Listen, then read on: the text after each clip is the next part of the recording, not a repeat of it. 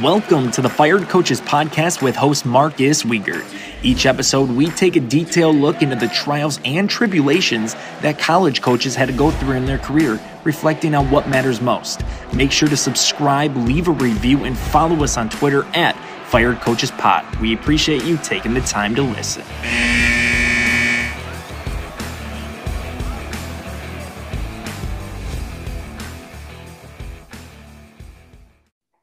Episode 47 of the Fired Coaches podcast. Tonight we have Matt Arey with us. Uh, Matt had played at Whitman back in the day, was an assistant at Bellevue Community College before returning to Whitman for 11 years, um, which actually I got to know you during that time. I believe it was the 14 15 season when you guys, I think, hung uh, three digits on the scoreboard against us in a complete blowout. And I was just truly impressed with what you guys could do on, on, on the court in terms of who you had starting, but also the guys you brought off the bench. Um, and then the last three seasons, you've been the head coach at Aurora University in the Chicagoland area. Matt, thanks for taking the time to join tonight. Marcus, thanks for having me, man. I'm excited to, to visit with you. Yeah, no, I appreciate you taking the time. I guess, can you kind of talk about your initial entry with coaching after you'd finished at Whitman, becoming an assistant at Bellevue Community College, and just kind of what that experience was all, all like for you? Yeah, absolutely. I think that, um, you know, uh, Whitman's not typically a school you go to with uh, you know I, ideas on on coaching, uh, especially Division three basketball, simply because, and I think more so now than when I went there. It's uh, you know it's a it's a private liberal arts school. It's got a it's got a, a high cost of attendance relative to a state school, and um, so you're putting a pretty penny up for that that uh, the liberal arts degree to dive into coaching. Um, as I said, it wasn't quite quite that when I was there, but um, you know ultimately I I finished I've been go- I've go- been going back and coaching my high school's JV team in the summers every summer when I was playing. And um, then my last year, my high school coach took a, a, assistant job at Washington State. The staff got let go my senior year at Whitman, and then um, I guess I should say my first senior year. I, I, I did the super senior thing uh, after blowing it, blowing a, a knee out. But uh, he ended up landing the head job at Bellevue Community College, and uh, offered me the opportunity. His name's Jeremy Eggers. He runs a club program in uh, Washington that's very, very well known nationally called Friends of Hoop. And um, and he asked me if I wanted to come on as the third assistant coach there. And uh, and and you know the idea was it was something I could work around a you know a real job so to speak. And I I, looked at some full time jobs and I kind of found that not being able to do that and coach and participate there was a deal breaker. And so I jumped in with Coach Eggers, and um, I was, you know, it was really, a, I was really passionate, am really passionate about the transformational opportunity of education and basketball kind of being the engine that you can build it, build a, a real, a powerful vehicle around, you know, and so hopefully the idea that after, you know, two years and then another two years for our guys at, at Bellevue, but four years at, at the four-year institutions I've been at, you know, by the time they finish their they're leaving there and they're just completely outfitted for whatever's coming their way uh, and just and ready to separate themselves in in whatever's next. And so that that was kind of the burning fire. I got I got started there. I probably went to half of our games my first year because the other half I was out with a one of those giant camcorders, right? Recording, recording our opponents to try to get VHS scout film. It was a while back. And by, you know, a couple years later, I had, I had carved out a role as the top assistant. You know, I, I kind of been enough of a presence around the athletic department after working multiple jobs that I that I, I still was working multiple jobs, but they were at least all under one roof. I, I got some benefits just in time when I got off my parents' insurance, and I learned a ton. I mean, uh, you know, Coach Eggers and Coach Bridgeland, the two guys I worked for, they were just exceptional in giving me responsibility and not micromanaging it and just saying go do it and do it right and we'll let you'll know when it's not right and that can be a little intimidating especially when you know you've got um, people above you that are direct in that feedback but it was incredibly empowering because i left bellevue feeling like i knew how to recruit i knew how to um, run a practice i knew how to plan for practice i knew how to schedule i knew how to to do scout scouting reports. I mean i felt like i had i was just armed completely with that experience and we had a lot of success you know? Um, the year the year before i got there was coach eggers first season. He picked up a really a team that was in bad shape and um, and they'd had a nice little bounce back season. And then you know we'd won three North Division championships in my time there. We made an NWAC All Star game or uh, NWAC championship game. Excuse me. We sent a ton of players on to play you know, after that, I remember one player we had who had a, a bit of a learning disability and had been, you know, kind of sent away for school, like hard luck story. And uh, a few years ago, he just he got his doctorate in psychology. He's a practicing psychologist making way more money than all of us. Uh, and this was a guy nobody would have guessed it guessed it would happen. And so that I mean, I would actually say that was kind of the big story out of that for me. And then from there, I ended up I ended up getting an opportunity to go to Whitman. I think you touched on a lot, obviously a lot of great things there. But that last point, I mean, it's funny in all the coaching that you've done and all the success you've had, or regardless of what level you're at, those stories are by far the absolute best at the end of the day, right? Where it's maybe somebody who you're like, all the time we invested in, or they had to change their habits, or whatever it is, and their end story is just something um, so unbelievable. You know, the benefits thing. It's funny we've done 47 episodes and no one's talked about all those entry level jobs you're getting into into coaching and how you're like, hey, I can only hang on my parents' stuff here for so long until I really got to yeah. figure something out. And the micromanaging piece. I mean, that's that's amazing that both those coaches had that where it was like, do it the right way. If you don't, you know, you'll you'll know, but just don't make that mistake again. I think that's so key and obviously so many people struggle with that oppor- that ability to kind of give that up. It's not for everybody. Uh, you got to have a thick skin. Um, you got to be ready to be held accountable. You got to want to respond you know? And and you know to your point about like the stories about the the players if if that's not what you're i mean if that's not what stands out you might be in it for the wrong reasons. I mean coaching is not for everybody. Um and and i think that environment's not for everybody. Some people need to be kind of led along a little more. For me, it was very much what I needed, and uh, I didn't always like it, but it was definitely it was powerful in in shaping that tra- trajectory of my career starting out. Yes, you returned to Whitman, I believe it was 2008, right? Just four years after you kind of finished playing. Um, you joined Coach Bridgeland, who you just kind of mentioned in terms of him helping you out there at Whitman. Um, but you come back to there what was that process like? Obviously, when I got to know you, you guys had things just really starting to get to that top of the peak where you guys were just firing on all cylinders. But what was it like before that and kind of building that? There were always good people. I mean, uh, you know, I played at Whitman and, and I think we won, you know, 32 games and lost 80 or something like that. I mean, it was, it, we were not a successful team in terms of, in terms of wins and losses, but but my best friends in the world were and still most are you know people that i came to know playing at whitman. And uh, matter of fact i got the job because when coach bridgeland got the job we knew each other a little bit. We'd sent a player down to pepperdine when he was there as an assistant. Um, and we'd had a little bit of contact over that and i would see him in the summers because we ran an event in our gym um, a viewing period event. But but it was actually through a teammate a former teammate of mine another one of my best friends that he initially was trying to get to come be the assistant who had a really good high school teaching and coaching job in Northern California. And Coach Bridge had been recruiting his brother.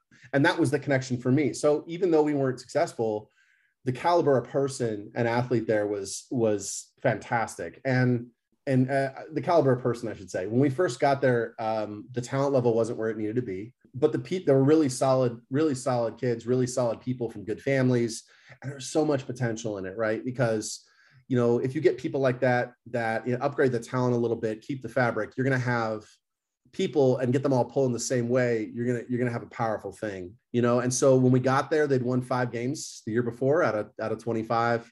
I think we went nine and 16 our first year, uh, 11 and 12 our second year, and then we were 18 and two or 18 and um, 18 and nine. I think the second the the, the following year and that was the first winning season in 25 years. It was a lot of fun. And I love, I mean, going back to that day that I met you and we played um, at mm. your place, I love that gym. I think that gym is like the epitome of a Division three gym. It's yeah. really nice, but it's very intimate, right? Where if you get some people in there, you get 25 or you get a thousand, right? It's going to be a loud place to play in. Um, you guys go Sweet 16 in 2016, Final Four in 2017, where you're 31 and one, Elite Eight 2018, what was that like from again when you're getting back there as a player And like you said not a lot of success as a as a player when you were there but to build it and get it to that point did you ever think like this could happen? I mean obviously that's always like a goal to get there but did you really feel like that could happen? You know i think the journey from bad or average to good is a lot easier to do than the journey from good to great. And I think that's because it's very easy for everybody to define good and processes that lead to good. I think it's very difficult to nail down exactly what particular group, particular team needs in a given moment, in a given instance, with given people. in order to coalesce together and become great. I think there's a lot of common threads, but how you weave them is very specific to time, place, people. And so it took us three years to have the first winning season in 25 years. It took us four years before we actually made a tournament. And even then, we got one of the last at-large bids out there, and really because there was only a couple of upsets. Um, I don't know that we get if there's five or six upsets among the top three or four teams in a lot of regions. I don't know if if if we make the cut, but but we did. That was kind of the first time I think for us that it it wasn't about you know beating Whitworth, who was our big rival. Um, it wasn't about making the tournament and the accolade of that. It was just about keeping this great thing going.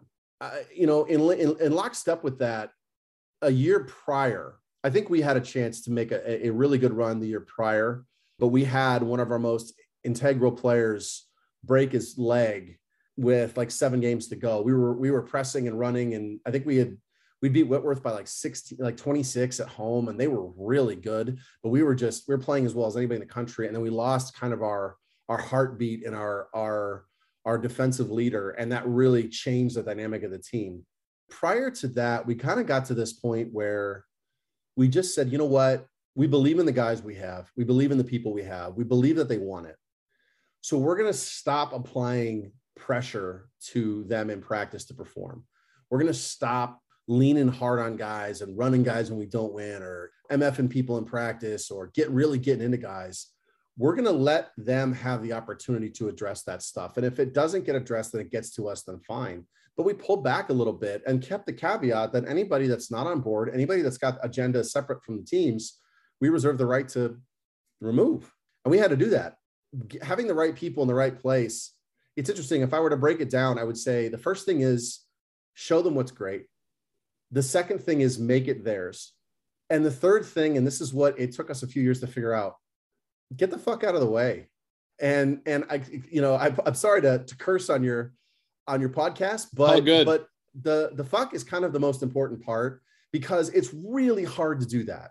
Because as coaches we care so much. We're so invested. We put so much into it. We make so many sacrifices with our families. To be able to step back and and really trust them and give it to them and let them set and, and enforce standards is hard. It's really hard to do but it's a step that has to happen if you're going to have a sustained great run. And maybe i'm just biased because that's how kind of it worked for us but that's really how it felt is once we got to make we we made it theirs and we got out of the way uh, and we're purposeful about it boy they they just you know that doesn't mean we didn't have our crises. Everybody does right over the course of seasons. But boy they they were so resilient and they were so tough to take down. It was it was a joy to be around really most fun i've ever had in basketball yeah and obviously you know at all levels right everybody's heard well it's got to be a players led team and all this stuff too but honestly at the end of the day and i think especially in division three i don't care what sport you're in because of the, the limited kind of time to be around people like at the end of the day it really has to be that players program to be able to figure things out, to be able to lead each other and everything else. I think you're uniquely positioned that way in Division Three too, because there's no possibility of financial coercion, whether it's now NLI, which is a monster in and of itself, or even at Division Two NAI level, just your athletic scholarship. There's no pulling money. It's it's you know they're paying to be there. They're making an investment. Um, your job is to to to hold them to the standards they say they want to be held to, and uh, collectively and uh, and to make sure hopefully you get to a point where they they do that. You really try to maximize the return on that investment eh, with the experience that you give them and you can't cut corners. You can't do it half fast you know i think when you have the right people that that share that vision and are emotionally just completely engaged in what the team's doing you got something special. And and it's like there are egos on that team there were guys that wanted to play more. They wanted a different role. I think with like as with most teams, you could go down the line and everybody has a suggestion for how we could have used them in a better way or how they would have liked to have played. That's human nature. What they were willing to do was set that aside and make what we were trying to accomplish collectively um, the larger goal. That was just magic. Like you say, I, I I think that the objective is to get there. It's a hard place to get to. If you le- if you cede that control too early, it'll hurt you. I mean, the, the inmates will run the asylum, right? And, and the point is to to get them out of the asylum and then let them and, and turn them into the orderlies, right? That's the idea. Yeah, no, like you said, I mean, it's so delicate, right? I mean, again, it's just about finding that that good to great, right? I mean, everybody, like you yeah. said, you can get to good, but how do you get to great and how timely that is? You kind of touched on a little bit, but I know we had talked about this, and I think it was after we played you guys, but just how unique that playing style was. I mean, did you mm-hmm. always practice that fast too? I mean, were practices, you know, on the move constantly, like like a game situation like you guys played, and how many people you played, kind of getting up and down that way? The short answer is yes. Coach Bridgeland is one of the original kind of masters of the the pressing dribble drive binary system you know that Vance Walberg is accredited rightfully credited for you know he had played that way we didn't play that way at Bellevue um, so that was something that I I learned you know from him but he really adapted it when he was at Puget Sound and kind of made some adjustments that are outside of the Walberg scheme a little bit. At Whitman especially in the first couple years we tinkered with a lot of things. We played some zones. We did different things. We generally still pressured people and we played kind of a penetration based offense with space. But but it evolved over time. So by the time we played you guys i think we had really we had really fell into a rhythm with having an ability to speed people up to have kind of a hybrid man zone press where we we might trap we might not. We might be in a zone structure. We might be matched up man to man we might trap you after half court we might just react and run and jump here and there or we may just not we may just pressure you depending on the matchup and um, and how we felt about our foot speed and and you know where our advantages were. So it really had it, it, doesn't look like it, but it had a lot of nuance to it. And that was again, Coach Bridgeland is is in my opinion as good a coach as there is in basketball anywhere. I've been to NBA practices. I've, I've been to Division One practices. I've seen some really fantastic coaches. He's there with all of those folks, and so I was really privileged to get to learn from him and and the system was one where we were really focused on possessions, trying to control some possession differentials with offensive rebounding and turnovers, but then hopefully be able to not have kind of the the system, you know, whether it be Grinnell or Greenville, where where we're we're just all in and it's kamikaze, uh, but where we have the opportunity to come back and play half court pressure defense. And by the time we played you guys, that had really kind of found a groove. Very unfortunate for us. you guys, we shot it well. You guys caught us on a good night, and it's it, it it's a much bigger advantage in the first 14 games of the year because it's harder. Teams aren't as prepared for it, right? Especially non-conference. First round of conference, second round of conference, teams have got a few things ready. They've been working against it. But that's one of the advantages too, is that teams really have to spend a lot of time preparing for it. And for us, we we to this was kind of a concept from Mike Dunlap, but the idea we're going to steal the other team's practice time. They're going to spend a ton of time getting ready for us. And we're going to stick with what we do, but tweak it, you know, for them and try to make some small adjustments as opposed to big adjustments. And by the end of the game, we think that we can execute our small adjustments for longer than they can execute their big adjustments. And so, it, you know, it's it gives you a lot of freedom. You get to play a ton of guys because you can't play 35 40 minutes in that style of play. Uh, lebron can't play that much in that style of play. So it's it, it, it lets it also lets a lot of guys contribute and get involved and builds a lot of confidence that way too. So i loved it. I absolutely love playing that way.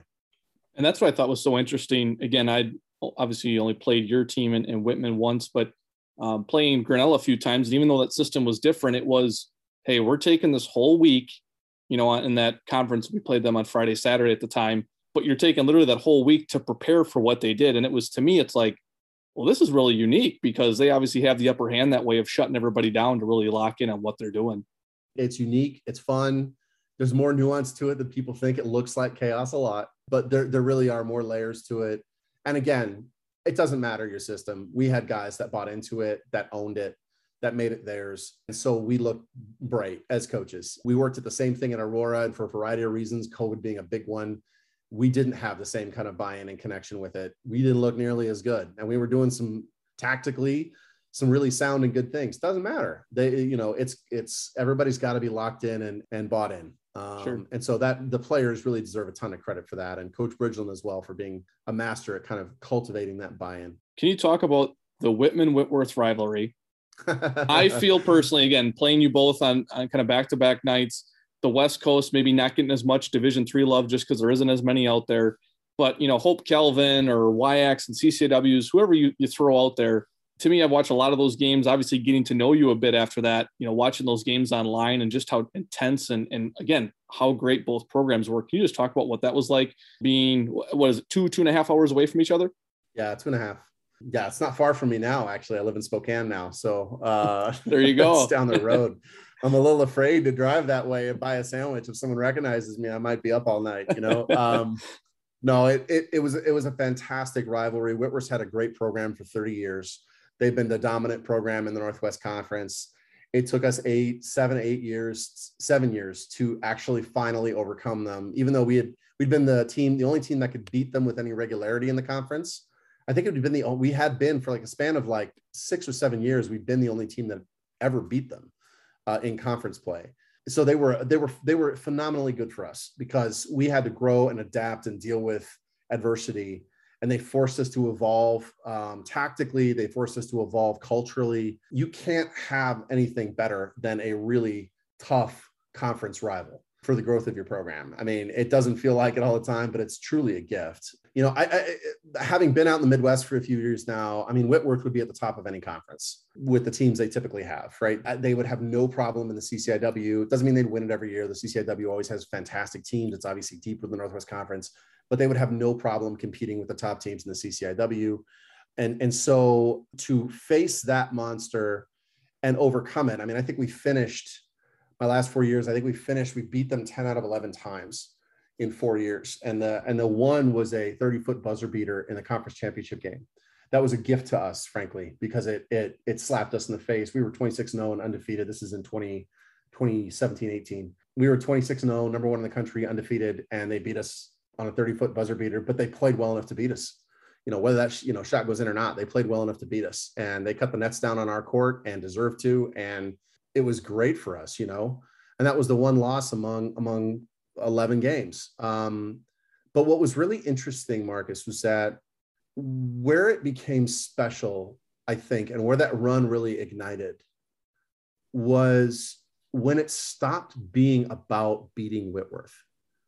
You know, and when when our focus as a program and our season didn't have validation because we did or didn't beat Whitworth when it was more about us pulling together and overcoming a really strong opponent and or moving taking a step in the journey that we were trying to take together this journey to hopefully win a national championship that's where we really started a run of success over them which you know again they're a fantastic program. Suddenly wasn't about beating whitworth. Um, it was about how good can we be to get how much can we pull together? How close can we be tonight? How good can we be tonight possession by possession? And we win or we don't. If we don't win we'll learn from it. And that's precisely what happened when we did lose to them in the conference championship is we had to look that one square in the eye. We had to watch them cut the nets down on our floor. And we as a staff got to sit down. I remember sitting with Coach Bridgeland afterwards talking, and we were going, This may very well be the best thing that could have happened to us all season. That might be the most important game of the season. And we go to the Elite Eight no business going to the Elite Eight. We had some injuries. We were missing two all conference guys from the, the year before we went to the Final Four. We go to the Elite Eight because because Whitworth came in and played a hell of a game and beat us, and we had to look that in the eye. And our and our to our guys, to their credit, were strong enough to do that, rally around it, grow from it, and then we we take care of business in in our opening pod, and then we beat Stevens Point in Wisconsin in the Sweet 16. I mean, that's insane. Stevens Point's ridiculous. you talk about a championship culture, right? None of that happens if if we if if Whitworth doesn't if that 30 footer rims rims out. I don't know that we get out of the first weekend, let alone gets the elite eight. Um, and so every game is a gift. Every loss is a bigger gift. You know when you're in that mode. And uh, like I said, that's why it was such a treat to be in those games because they were so good and they challenged us so much and they forced us to grow for so many years before we were in a position to have a, a run of success against them. That's all great insight. And I remember at one time talking to you about the way you guys played, and you had mentioned to me that if you ever came to play Midwest teams in the NCAA tournament, you wanted to have kind of that unique style that they had to prepare for. Nobody ever really talks about timely losses that are not that you want them, right? But if they do happen, it is that chance to grow and almost kind of be like you could breathe a little bit, right? Like you're not so uptight that you're you got to keep the streak going or whatever else that's around you, and people telling how good maybe you are, and just you know taking that step back for a second there. Yeah, I mean it's it's the truth, and and yes, on your point about the Midwest, like uh, you know we played my last year Whitman, we played Illinois Wesleyan, and they were they were just monsters. They were so good. We beat them. We, we didn't we didn't play especially well. Neither did they. So it was we we beat them like 105, 103. We were on a neutral in California, and um, they were so good and so talented. And it's like, I don't know. I mean, that would be a hard game to be within 20 if we walk the ball up, even with the same roster. And so the idea was, look, we're, and I can tell, tell you now, I can validate this after having been in the Midwest for a few years.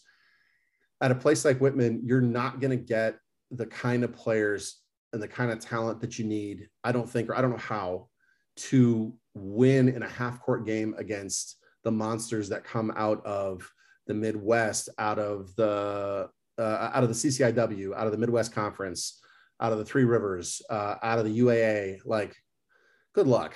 I mean, those teams are so tough to take down in a half court game because they're so fundamental. They're so polished. They all shoot it. They're strong as an ox. They're bigger than you. You know, they're they're they're better looking. I mean, you know, like what are you gonna do? Some of my former players would take offense at that, but but but it's the truth, right? And so having that style of play we felt was a major advantage because we could make people play our way. And we were pretty good at our way.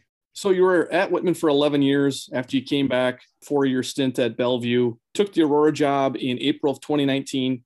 What kind of made Aurora that right fit and that opportunity for you to leave what you guys had going on at uh, Whitman? There's a couple of things. One, uh, and I know you know this, it is extraordinarily hard to get a head coaching job uh, at the four year level, especially like extraordinarily hard. I don't think I don't think people. In fact, I know now I'm out. I'm out of coaching for a few months. I know that people outside of coaching don't don't comprehend that you can you can apply for the the worst performing job in a conference. Let's say, you know, let's say a team goes 0 for 25. The coach, you know, moves on, and you apply. There's going to be 200 applicants, guaranteed. 200 people trying to get that job, minimum. Uh, you know, unless it's out in the middle of nowhere, and then it might be 190, right? You're not wrong uh, at all.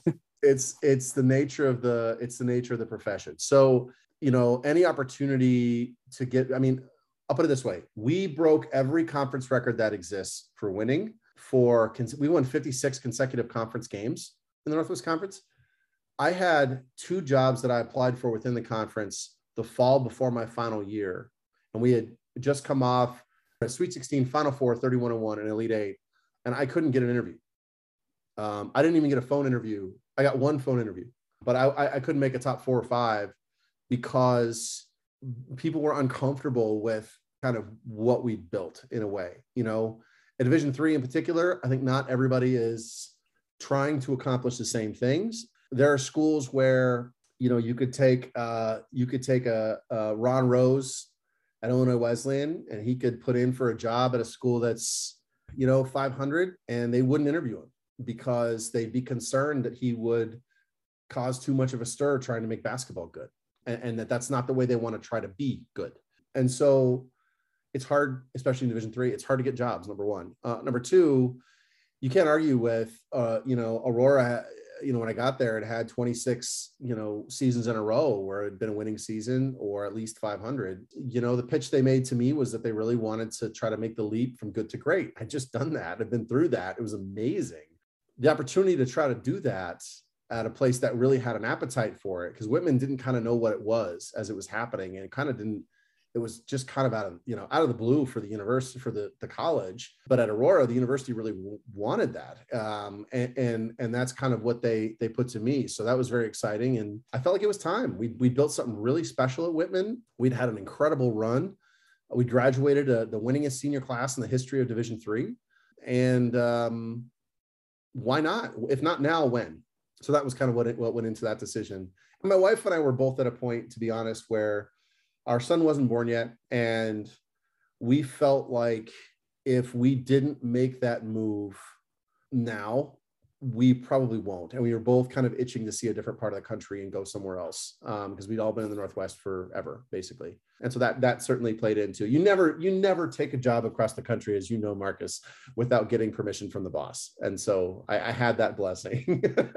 That's always key. You know it, it's funny you've said so much great stuff on this podcast but the way you put that with jobs at Division three and the different philosophies at institutions, it is almost kind of a mystery, you know, because everyone is a little bit different and some you think maybe a priority's here, it's not there. It's it's so true. And it is, it's very hard to get those jobs. So you get the Aurora job. And I know I, you know, was at Lakeland at the time, had a chance to, to face you guys. that 1920 season comes to an end and obviously that whole you know the whole world just gets flipped upside down you know talk about that first year but then also going through that experience of trying to deal with kind of the covid ramifications. It, uh, you talk about learning experiences. I can't i can't give you enough things that i don't think i did right that first year. Um, and and i think that's part and parcel with being a first year head coach. I went into a situation where the previous coach was still local great guy an alum and and and it, it, wasn't a departure that the players were happy about. I mean they had just they'd come out of nowhere and won the conference tournament and made the ncaa tournament. And and so it was it was a, a really tough pill to swallow for a lot of the guys that were back. Um, i came in just like who knows who like who am i right? I'm coming in out of nowhere. I got this different style of play. I got you know there are guys that are feeling like it's their it's their year and i'm messing that up because i'm coming in with all these different thing ways of doing things that are uncomfortable and so and i don't think that's an unusual challenge. Um, like i say i think if i were to redo that year i think we'd have a lot more success because i think i could play things a little bit differently in terms of like sticking to my guns and because we changed our style of play partway through the year. And i don't think i would have done that. I think uh, i also think though that i i have different ways that i would have implemented the style of play that would have been a lot easier for the players to adapt to. So it was challenging from a basketball standpoint, but then, you know, to to hit lockdown, you know, Marcus, I'll put it this way: I was at Aurora for three years. Um, the only time we ever had an open gym with recruits in the spring was my first year, and we had one because that was all we had time for before school got out and everybody went home. I mean, we were out of the gym from mid March until October 1st, um, like completely out of the gym you know, we had a month of four man workouts, basically, not, nothing more than like four people on the floor at a time. I think we had four on four going a little bit, but that was super limited. And it was it was all required to be optional. We couldn't require people to be there, you know, for fear of, of COVID lawsuits. Everybody's doing virtual classes. I mean, it was it was challenging. Then we had a two and a half month break, came back and had this truncated season in year two. And so it, it, you know, again, we're trying to institute a, a, a, foundational culture change, and a pandemic is not it's not the best partner in trying to do that. They don't write a book on a how to coach, right, and, and fit a team and and mold that, but then you get the pandemic thing thrown on top of it, and I mean, again, obviously a lot of people have gone through it and everything else, but I can imagine coming into that and the situation to deal with. So, like you mentioned, that second season very limited, as you're just touching on. This past year, you end up resigning um, in late February. How did you know that that was kind of the right thing for you to do, you know, kind of at that time? Well, you know, the, the second year, we ended up having a nice season in spite of all that. We went, I think we had eight and four in our 12 games. Um, we made the, the conference division championship, lost a close game. We beat Benedictine, who was the big rival on the road in the playoffs, which was a big win there was a lot of good feeling about the program, but unfortunately, we had a, a COVID outbreak literally on our last game day. We had a guy that got came down with symptoms on the bus home. So I had to actually happen to drive separately. I had, had to drive him home in my car by myself, which was the windows were down. And you know, March in, in Chicagoland, it's not when you don't want to be driving with the windows down. But the windy, windy, windy city for a reason, right? Man, yeah, windy city in about 30. Um, so I don't know if it helped his COVID, but I didn't get it, so it probably helped me. But we had a little outbreak, and um, that um, resulted ultimately in us having to be shut down that entire spring as well. That was a real that was really damaging to our recruiting and to our culture building because you know, we lost multiple recruits where we had to cancel an open gym the day of because kind of the decision came down that we needed to shut this thing down for the spring.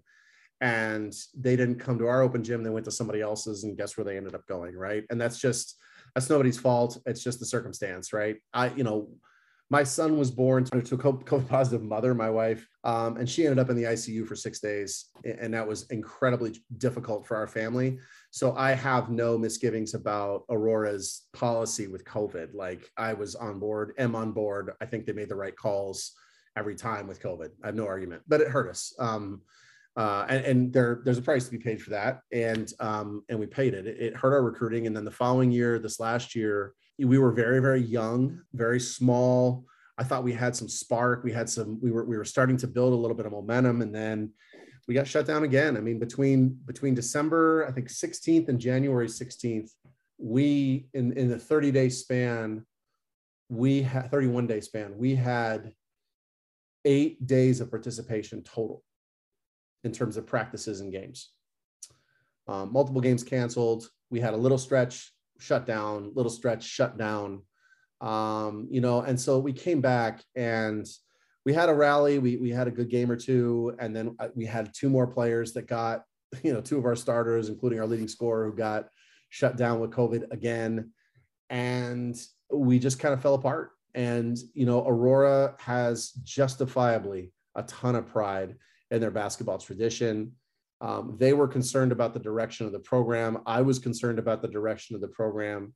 Um, you know, the, the the frustration of the season was was evident with with everybody in the program, um, and, I, and we ultimately kind of came to the decision that you know they they felt like, boy, we we really feel strongly that we need to make you know a move in a different direction, and we we discussed that and ultimately decided it was better if they're going to do that uh, sooner than later um, you know, and so I didn't have to step down when I did. I did that in service to the university um, to give them more time to undertake a coaching search and to get the job out there and to try to find the right person.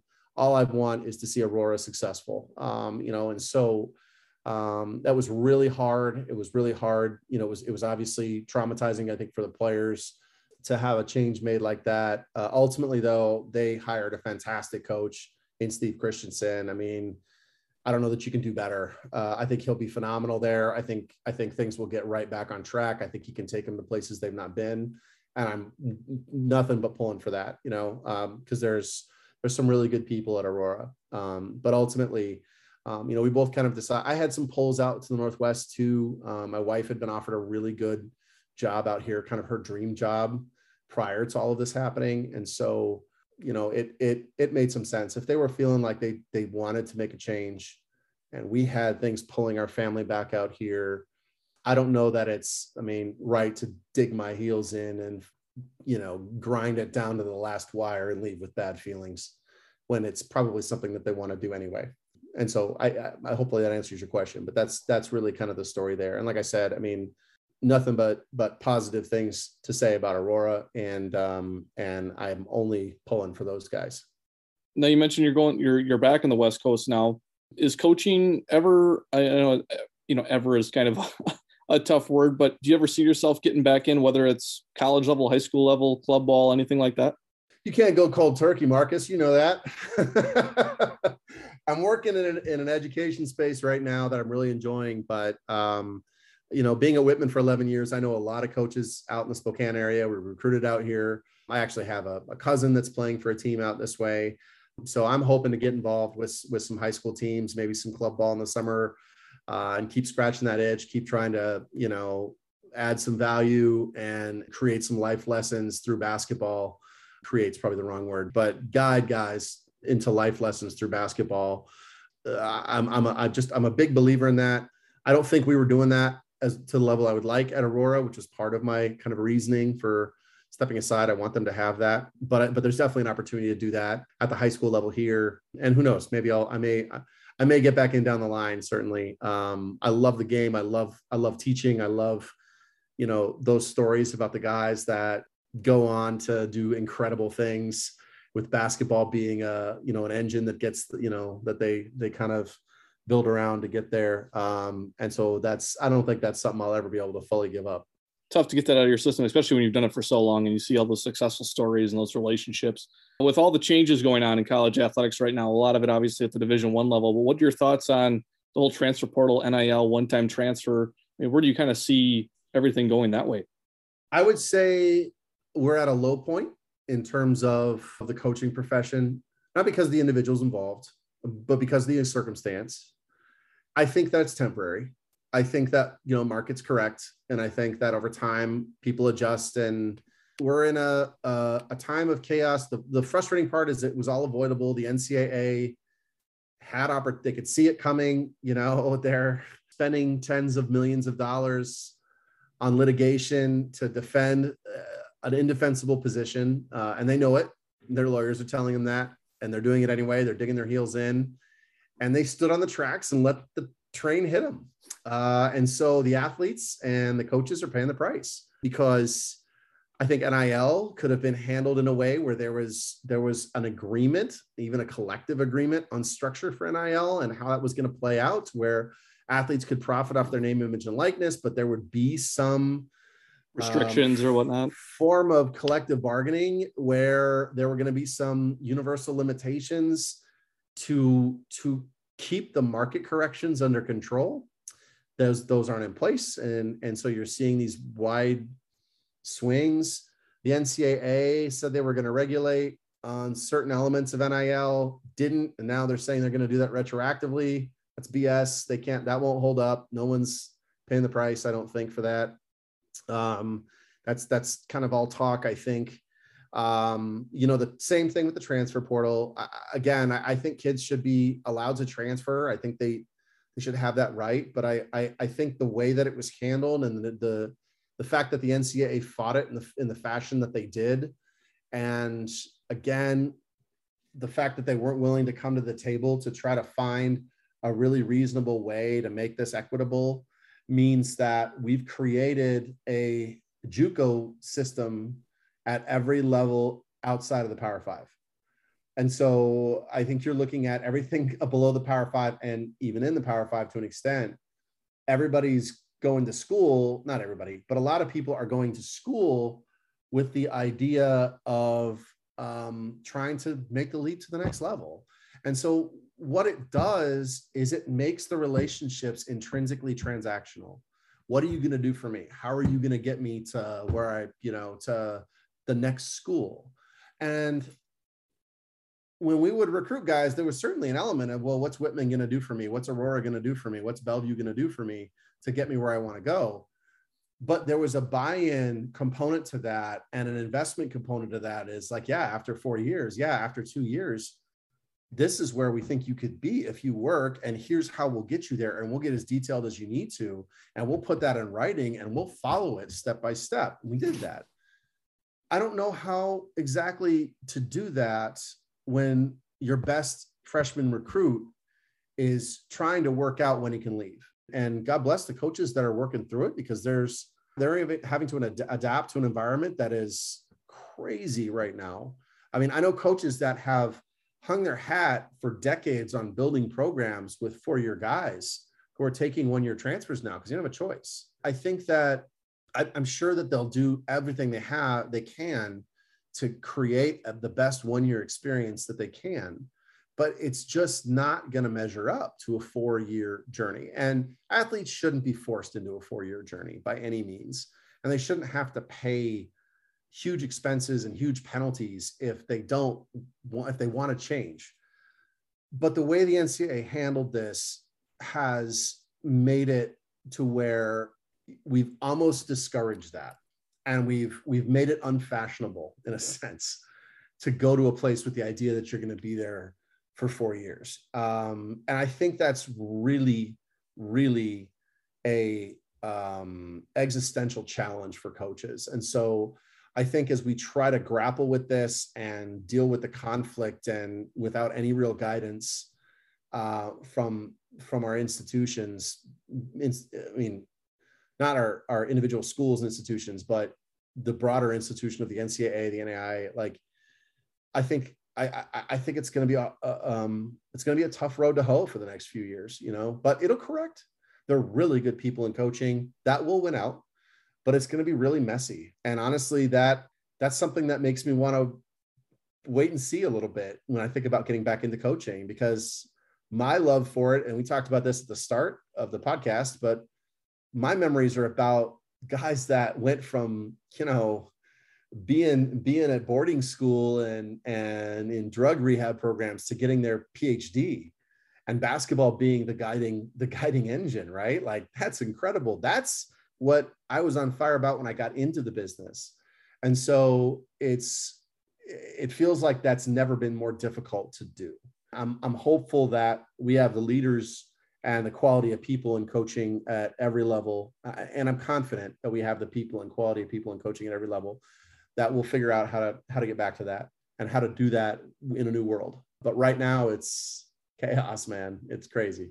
Yeah, there's an interesting podcast out the other day. I was listening to that was touching on college football and the the Addison kid who transferred just now from Pitt to USC, who's kind of really been in the media a lot about is he going there? What are they offering him? Whatnot. And they made a good, you know, thing because they said, you know, what a phenomenal season he had last year. And over the last few years, he has at Pitt as a wide receiver and even had some better years than Larry Fitzgerald. And now that he's left, like, do you ever include him in like a Hall of Fame or a Ring of Honor or whatever? You know, it's like all these things with a lot of these kids where you may have played two, three years at a school, did great things, and then left because there is that next step as you're mentioning that everyone's looking to get to and how does that relationship you know with the university um, and again kind of a minuscule thing but another just a layer of stuff that you know kind of goes on with all of this. You know marcus it's a great point. and if you want a prediction if i were to guess i would say that a certain upper crust and i don't know if that's limited to the power five. I'm in spokane. Gonzaga's in spokane. They're not in a power five conference. I think there's going to be an upper crust, maybe 100 schools or something like that, that are going to break away entirely from college athletics. And I think their institutions will, I think it'll be a pro league. And I think their institutions will license out their logos and name. And I think it will be a minor pro league. Um, and then I think that will, I think that will create a little more balance with everybody else and a little bit more of a refocus on kind of the education model. And I'm sure there will be some, you know, opportunity to jump ship from here to there. But I think the, I think it might slow the flood of people trying to climb the ladder from JUCO to D3 to D2 to, I mean, there were a couple guys in the NCAA tournament that were stars uh, this year in Division One that had been at five schools. Um, that's great for them. That could be the right road for some there it's the wrong road for a lot and, the mm-hmm. majority um, i would argue and so a model that encourages that i think is damaging to student athletes so i think we'll correct for it but if you're to ask me i don't think that we have a choice but that there's a, a, a uh, an upper crust that's gonna that's gonna go effectively pro and separate from college athletics and um, and then we'll have maybe a little less uh, visibility but we'll have a structure at least that's more of an education based model I guess to finish up here, how do you get better as a leader? Is there any books, um, newsletters, podcasts, anything that you like to listen to on a weekly or monthly basis? Well, first and foremost, I listen to the Fired Coaches po- podcast three times a day, and I just, I, you know, I make sure I memorize each each uh, episode. Although this will have to be an exception. Um, uh, no, yeah, I mean, uh, you do. You have some great people on on on the podcast. It's fun to listen to. But I, I, I listen to I listen to a lot of podcasts.